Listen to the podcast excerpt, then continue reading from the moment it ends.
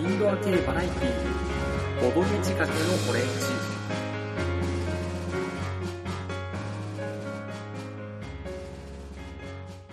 さて、それ以外、まあ、会場ですね。まあ、会場の全体の感想というと、広さは非常にちょうど良かったです。というかですね、本当に良かったです。はい。あ、なんでしょう、東京のゲームマーケットだとね、もう大変だった全部回るのも時間ないし、まあもちろんあのチェックしそびれちゃったり、ブース見つけられなかったりってあったんですけど、今回は会場はそこそこ広いし、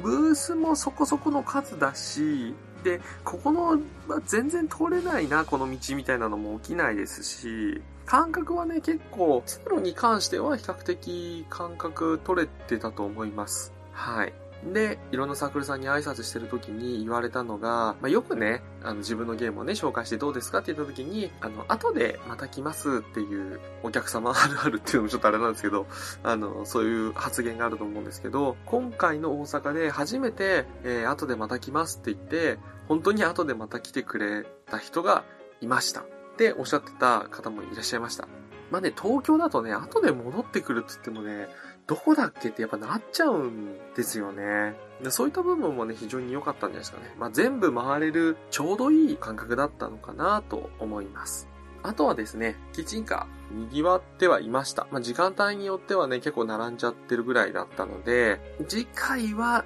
種類をもうちょっと増やしてほしいかなと思いました。まあ、買う場所ですね。まあ、富士宮焼きそばであったり、たこ焼き、ハンバーガー、まあ、あと、まあ、デザート系ですね。であったり、えっ、ー、と、ホットドッグかなとか、ソーセージ焼いてたかなっていうのはあったんですけど、もう2、3種類は増えてほしかったですね、この規模だと。ついでに食べれるテーブルを増やしてくれると、非常にいいかなと思いました。特にね、会場の近くにコンビニがないっていうのもあるのと、駅からね、まっすぐ歩いてきちゃうと、本当に、えー、何も、そういったね、何か飲み物とか食べ物を調達できるところに出会うことなく、会場に入ってしまうことになるので、あの、一応ね、飲み物持ってきてたんですけど、途中でなくなった時に、補充したくても自販機とか飲み物売ってる場所が全然なくて、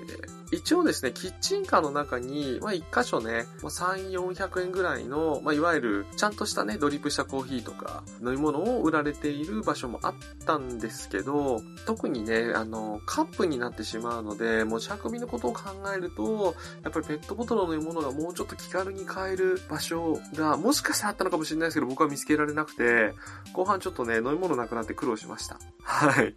あと、出店側に関して言うと、本当にキッチンカー側にブース構えてた方とかは、おそらく、キッチンカーのね、いい匂い、特にね、焼きそばとかたこ焼きとかね、いい匂いしますよね、ソーセージ入れたりね。まあ、あの、食べ物の美味しい匂いであったり、まあ、あんた開けっぱなしだったので、寒いかなみたいなのはあったんで、うん、天気が良かったのは本当にありがたかったですね。キッチンカーの出来事というと、あの、一応コーヒー、えー、飲めるところがあったんで、まあ、その、ペットボトルなくなっちゃって、あ、じゃあコーヒー飲もうかなって言って、コーヒー買って、コーヒーショップの前のテーブルでね、飲んでちょっと休憩してたんですけど、その時に、サーシャサーシさんですね、A コード行こうでおなじみのサークルさんのブースで、実は、まあ、一人用ゲーム好きのね、うちのボドーレのサブパーソナリティ、えー、すぐるくんのね、ために買ってみたコーヒーロースターというね、一人用のゲームがありまして、サークルさんのブースで買わせていただいたので、それをもね、テーブルの上に置いて、まあコーヒー飲んでたんですけど、ちょこちょこと、まあ道行く人、あんまりね、なんかボードゲーマー風ではなくて、もう本当にカップルの方とか、あの、家族連れの方とかで、まあ、あの、箱に注目していただいたみたいで、このゲームどこで買えるんですかっていう、なんかね、意識はしてなかったんですけど、コーヒーショップの目の前で、コーヒーロースターの箱がやっぱり、ちょうどね、合ってたっていうか、よく通りすがりの人に言われて、あの、カタログ出して、これここの、あの、場所で買えるんで、って言ってちょっと紹介して、なんか、謎のね、マーケティングをするっていうね、一幕がありました。でね、サーシャンサイさんのところはね、今回新作はなかったんですけど、ボードゲームバッグという、まあ、本当にボードゲーム持ち運ぶための手提げのバッグ売られてて、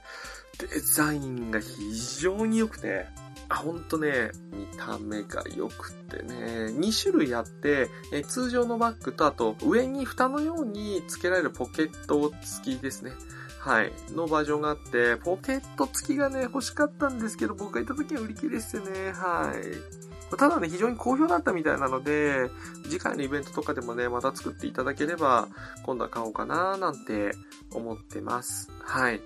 あとはですね、サークル名、モグワイさんの8ビットトリック。まあ、あの、トリックって言ってるだけあって、トリックテイキングのカードゲームで、かつ8ビット、つまりドットですね。これがね、まあ、衝撃でした。え、何がね、衝撃だったかというと、え、このゲームですね、長谷川鳥さんですね、あの、ボードゲームのアートワークで有名な、長谷川鳥さんが関わられていたんですが、この情報がですね、当日まで伏せられてまして、僕も全く気づかなかったんですね。はい。で、当日ですね、モグワイさんと、まあ、隣がキングダイズゲームさんですね、えー、今回、モーモートレトレと、あと、神座というね、以前出されていたカードゲームをアートワークなど全部一新した神座2代目を今回発表されてたので、まあちょっと挨拶をさせてもらいに行って、あの、私有もね、ちょっと回ってたんで、あ、忙しそうだなと、はい、思ってたんですけど、そしたらちょうどね、あ、そういえば、横のブースって確かモグワイさんだなと思って見たら、あの、長谷川鳥さんが、ゲームをそこでね、お客さんに売られていて、ん？なんでトリさんがゲームを売ってるんだろうと思ったら、まあ、その場でね、実はね、8ビットトリック作られてるの、長谷川鳥さんなんですよっていうのを言いまして、なぬと。しかもね、これまたお恥ずかしい話なんですが、実は以前、ゲーム制作のサポートというね、ことで、テストプレイ会、いろんなサークルさんが集まって、自作のね、作ってる途中のゲームをテストプレイし合って、より良いものを作ろうというね、素敵なゲーム会があったんですが、そこでね、原型であろうゲームを実は遊ばせていただいていたんです。で、このゲーム、実は事前にルールとか概要を説明されてたんですね。まあ、モグワイさんの方。にもかかわらず、僕はですね、気づかなかったんですね。なぜかというと、最初、モグワイさんはルールとかをね、発表する前に、まあ、とりあえずカードゲームですよということで、まあ、ドット絵のね、イラストをこう、バババーっとツイッターなんかで上げていて、そのアートを見たときに、あ、なんかわからんけど、これはアートで即買いのやつやって思って、あの、それからね、一切ルールとかをチェックせずに、まあ、本当だからジャケ買いに近いですね。これで買おうって決めちゃってたんで、あの、より詳細なルールとかを実は確認しないで当日迎えちゃったんですね。なもんだから、え、これあのゲームなのってなって驚いているうちに、まあ、気づいたら買ってたっていう。で、これね、ショックだったのがね、このストラップがね、会場で売ってたらしいんですけど、気づかなくて、あれ、もうね、見つけてたらね、絶対買ってたんですよ。けどね、見つけられなかったんでね、ちょっとね、それはのショックでした。はい。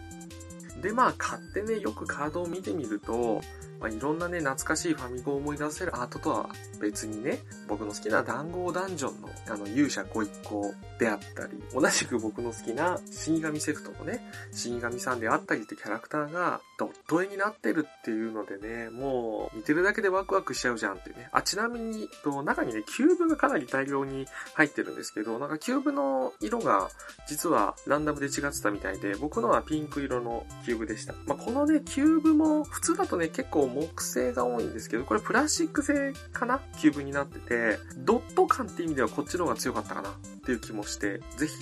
ボードーレメンバーとかでも遊ばせていただこうかななんて思っております。あ、あとはね、聞けばよかった。って今ちょっと思い出したのが、このサークル名モグワイ。僕はね、由来聞きたかったですね。はい。なんで由来聞きたかったかっていうと、まあ、モグファイって聞くと、僕は純粋に大好きな映画であるグレムリンを思い出したからです。はい。まあ、あとは、えー、ちょこちょことね、もう本当に一日中ね、夕方6時頃まで、まあ、閉館ね、5時なんで、本当はちょっと、あんまり残っててはいけなかったんですけど、まあ、なんだかんだね、いろんな人と話したら時間かかっちゃって、6時ぐらいに会場出たのかななんですけど、やっぱりそれだけ長くいていろんなところに顔を出させていただいたんですけど、気になったところとかあったかな。えー、グッディゲームズさん、救われたガール、過去借り出されてたみたいなんですけど、今回このカードゲームですね、箱が間に合わなかったとのことで、お値段は安くなったんですが、えー、その回箱がないということで、チャック袋バージョンでの販布だったらしいんですけど、なんかね、30分ぐらいで、亡くなったって話を聞いて、すっごいなと思いました。なんで前作横に並ぶ日を、まあ、僕、えー、去年のね、ゲームまで買わせていただいたんですけど、まあ、非常にこちらが、あの、まあ、ライトゲーマーの、えー、入り口として非常にいい感じのゲームでして、まあ、今回も、やっぱりね、イラストがね、結構可愛いキャラクターいっぱいいてっていうタイプなので、買おうと思ってたんですけど、まあ、売り切れちゃってたので、うん、箱付きが出たら買わせていただきますと。まあ、それ以外だとね、ちょっとね、さすがに買うことはできなかったんですが、俺専用ゲームズさんですね。えー、前日ね、トリックプレイさんでもお会いして、ちょこっとね、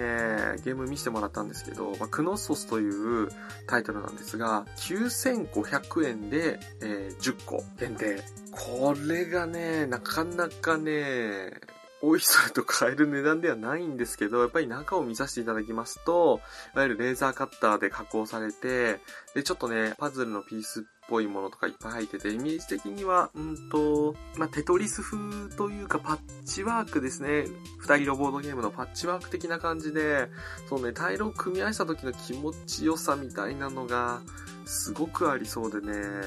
はい。ちょっとね、完売したかどうかまでは、あの、わかんなかったんですけど、それでもね、結構な数売れてたみたいで、うん、まあ、こういうね、尖った感じのブースがあるのも面白いですね、と。はい。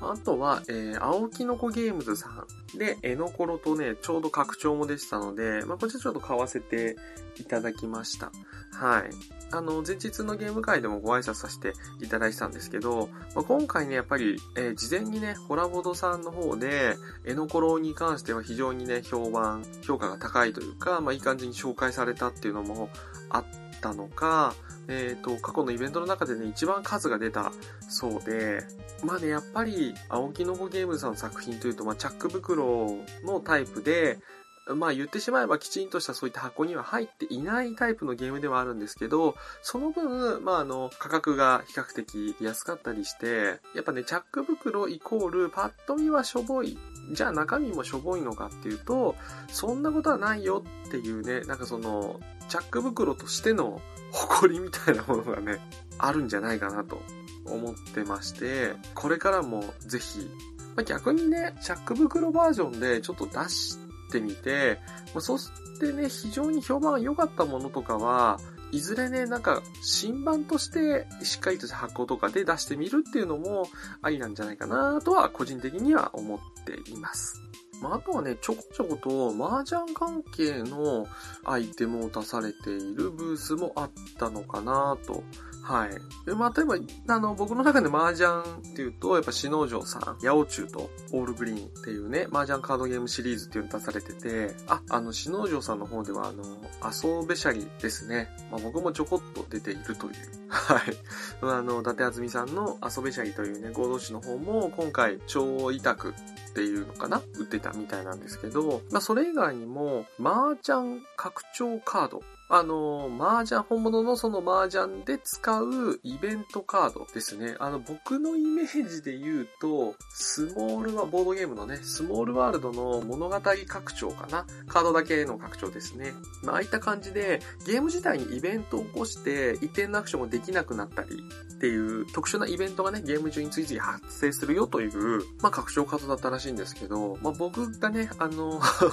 麻雀、ちょっとあんまりわからなくて、あの、買ってはいないんですけど、まあ、仮にそこのブースさんではね、あの、ボドゲで遊ぶよという漫画ですね。ボドゲ漫画買わせていただきました。はい。まあ、他にもね、確かあの、モンスターマージャン、モンジャンとかいうのもあったりして、麻雀っていうのもね、まあ、結構、それこそね、まあ、麻雀に関して言えば、ボードゲームより、やっぱり知名度、海外ボードゲームっていうジャンルよりかは、やっぱり圧倒的に知名度、国内でのね、普及率も高いので、まあ、この麻雀と向き合っていくサークルさんなんてのも今後増えたりするのかななんて思いました。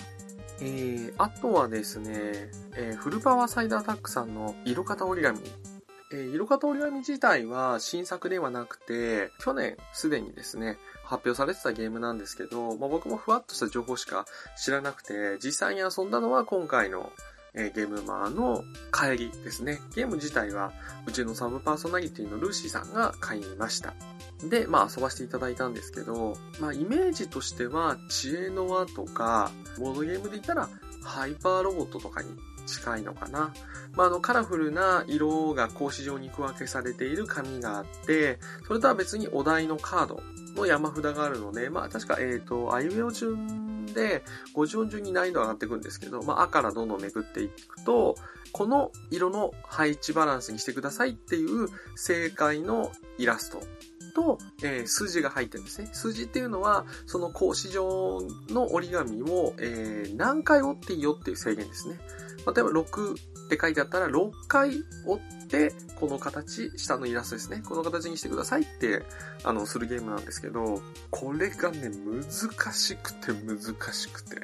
や、それこそね、序盤は多少考えればわかるんですけど、何を折ったらこうなるのっていうのが後半いっぱい出てくる。で、こちらね、ネットでもね、遊べるみたいなんで、データがね、一部、一部かな。画像なんかはすでに公式サイトさんに行けば見れるらしいので、実際買ってなくても遊ぶことは可能なようですので、ちょっとね、遊んでみてほしいなっていうゲームでした。で、まあ、折り紙っていうテーマはね、あんまりちょっとゲーマーさんとつきにくいような気もするんですけど、ご家族で遊ぶ人とかはいいのかな？会場でもね、親子で遊ばれてる方がいたみたいで、お子さんの方が親よりもずっと早くクリアしたりして、なんでそんなうまくいくんだみたいなね、やりとりもあったみたいで、コミュニケーションとしてはいいんじゃないかなと。ただ、まあ、一押しで言うなら、えー、答えが、答えとヒンヒントがちょっとな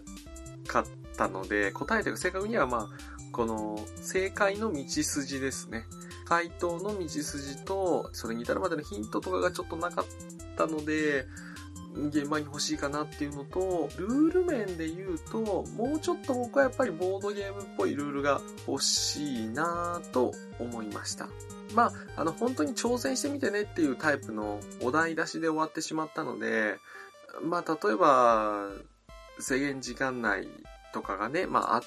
たり、まあ、その辺はね、ハウスルーで調整しろっていうパターンだと思うんですけど、こうなんかもうちょっと参加者同士がコミュニケーション、会話のやり取りができる要素をゲーム中に入れてほしかったな。まあ、声を出す要素ですね。まあ、あの、完成したらウボンゴって叫ぶみたいなやつですね。でないと、これね、本当に集中してやるんで、調整してる最中、ずっと無言になっちゃうんですよね。全然喋んない。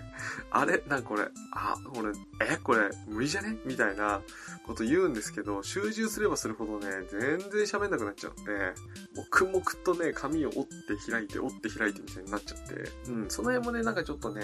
ルール、もう一味欲しいなとは思いました。まあ、一人で遊ぶにはね、全然問題ないんで、まあ、興味ある方はちょっと挑戦してみてはいかがでしょうか。はい。で、まあ、神戸、さすがにね、やっぱ、遠方の方ですね、東京からもそうですし、もっと遠くの方からの方もそうなんですけど、まあ、なかなか行けなくて、新作興味あるけど買えなかったよって人もね、いるかと思うんですが、まあ、あの、春に、またね、ゲーマーの春、え、ゲームマーケット春でね、再販される方もいますし、サークルさんによっては通信販売始める方もいるかもしれません。まあ、ないしは、えー、まあ、ちょっとね、宣伝っぽくなっちゃって、あれなんですけれども、まあ、いくつかあの、ね、サークルさんと、ま、ちょっとやりとりさせていただきまして、えー、黄色い潜水艦の方でもね、あの、買えるようになる、なっている。むしろ、えー、買えるようにね、えー、なっているゲームも多数、多数結構かなりありますので、はい。まあ、そういったね、情報も、えー、ゲームマーケットのブログ以外にも、えー、ね、サークルさんのツイッターとか、あの、ね、見ていただければ、まあ、ないしは黄色い潜水艦の、ね、秋葉原の黄色い潜水艦のアカウントをね、フォローしていただければ、あのそういった情報も、入荷情報なども入ってくるかななんて思います。まあ、あのー、まあ、ないし、大体、まあ、そういったね、入荷が入りましたらね、あとは大体、あの、僕がね、アカウントで多分リツイートしてますんで はい。まあ、買えなかった人も、そういったね、通販である、通販であったり、えー、委託販売であったり、次のイベントなんかを待ってみてはいかがでしょうか。と、まあね、こんなところですか。あとはゲームマ、そうですね。関東と比べると、東京のゲームはやっぱりね、戦場と言っていいのかなまあ、ちょっとね、殺伐としてる感じはやっぱりあるんですよ。買うぞみたいな人が、やっぱり開幕と同時にブワーッとね、みんな買い物に走って、みたいなことが、そういったことがね、多いと思うんですけど、今回の神戸は、まあそういう人もゼロではないです。ただ、私有をしてから買うかどうか決めるっていう方が多いので、あの、私有テーブルに関しての周りが非常に良いので、制作者側として、制作者さん側としては、デザイナー冥利に尽きるんじゃないかなというところで、一度ね、余裕がある方は、関西方面のケムマにもね、ぜひ、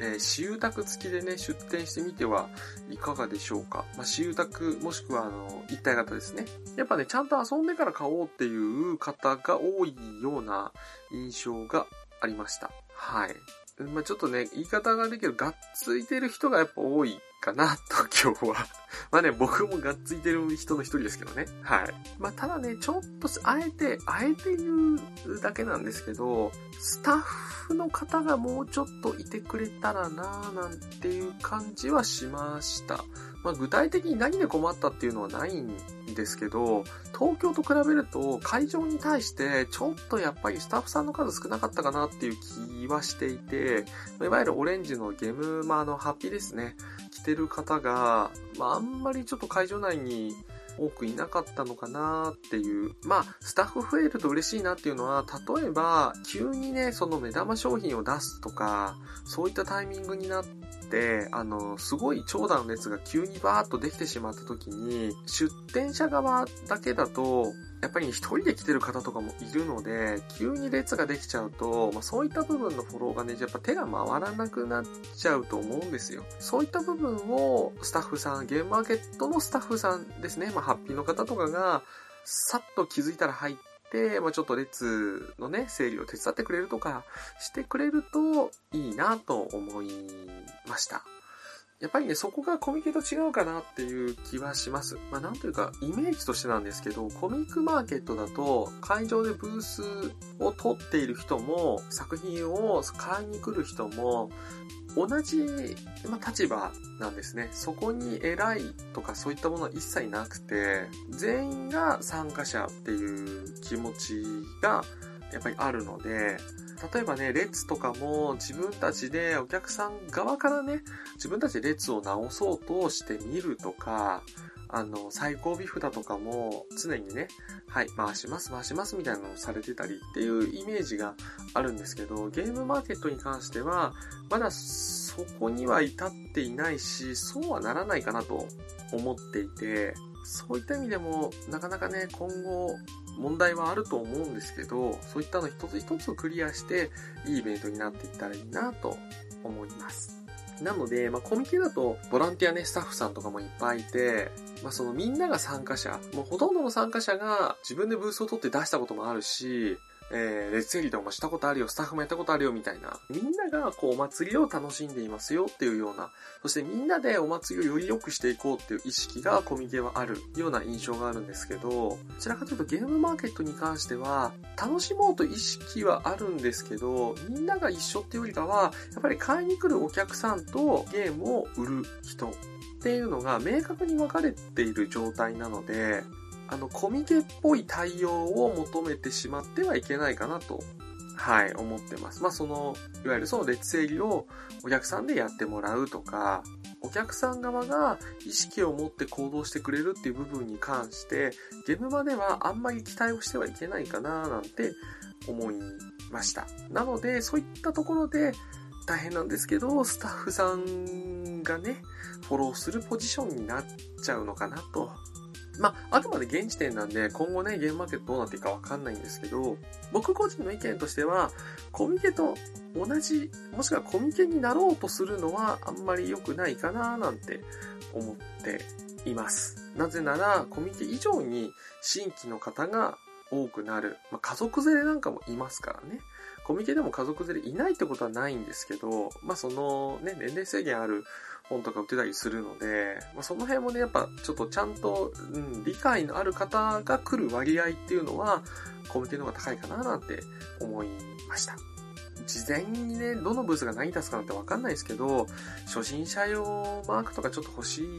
いよね。パンフレットとかにね。やっぱこう、初めによるならここのブースいいですよみたいなのがもうちょっとわかると、まあ、回り方ですね。どういう順序で回ったらいいかっていうのが、その、わかりにくいのかな、初心者さんにはっていう気はします。まあ、の博物館とかそういったの行った時に、最初はこういうルートで回るといいよみたいな、ルートですね。その辺がある程度ね、あの、ガイドとしては欲しいかな。漫画でもいいし、カタログにマークつけてもいいんですけど、まあ、難しいか。あとはね、そういった部分は、うん、まあ、どこかね、現場の運営自体には関係ないボードゲームファンの方とかが、そういったサイトでね、ゲームマの回り方みたいな記事を書いてくれたり、現場のマナーとかについてね、喋ってくれるポッドキャストがあればいいなぁなんて、ね、自分でやれよっていう話かもしれないんですけどね。はい。では、最後に今回、総合でですね、一番買って良かったものを発表して終わりたいと思います。今回、現場神戸のために夜行バスに乗って、三宮に向かい、トリックブレーで遊ばしていただき、ゲームマーケットの会場に行き、で、そこでいろんなものを買って、で、なんやかんやして、新幹線で帰ってきましたけれども、その中で一番ね、買ってよかったものっていうのはですね、えー、三宮にあります、いすずベーカリーさんで買えます。砂糖きびのメロンパンです。はい。ゲームじゃないです。あの、トリックプレイさんはい。三宮のね、ボードゲームショップトリックプレイさん。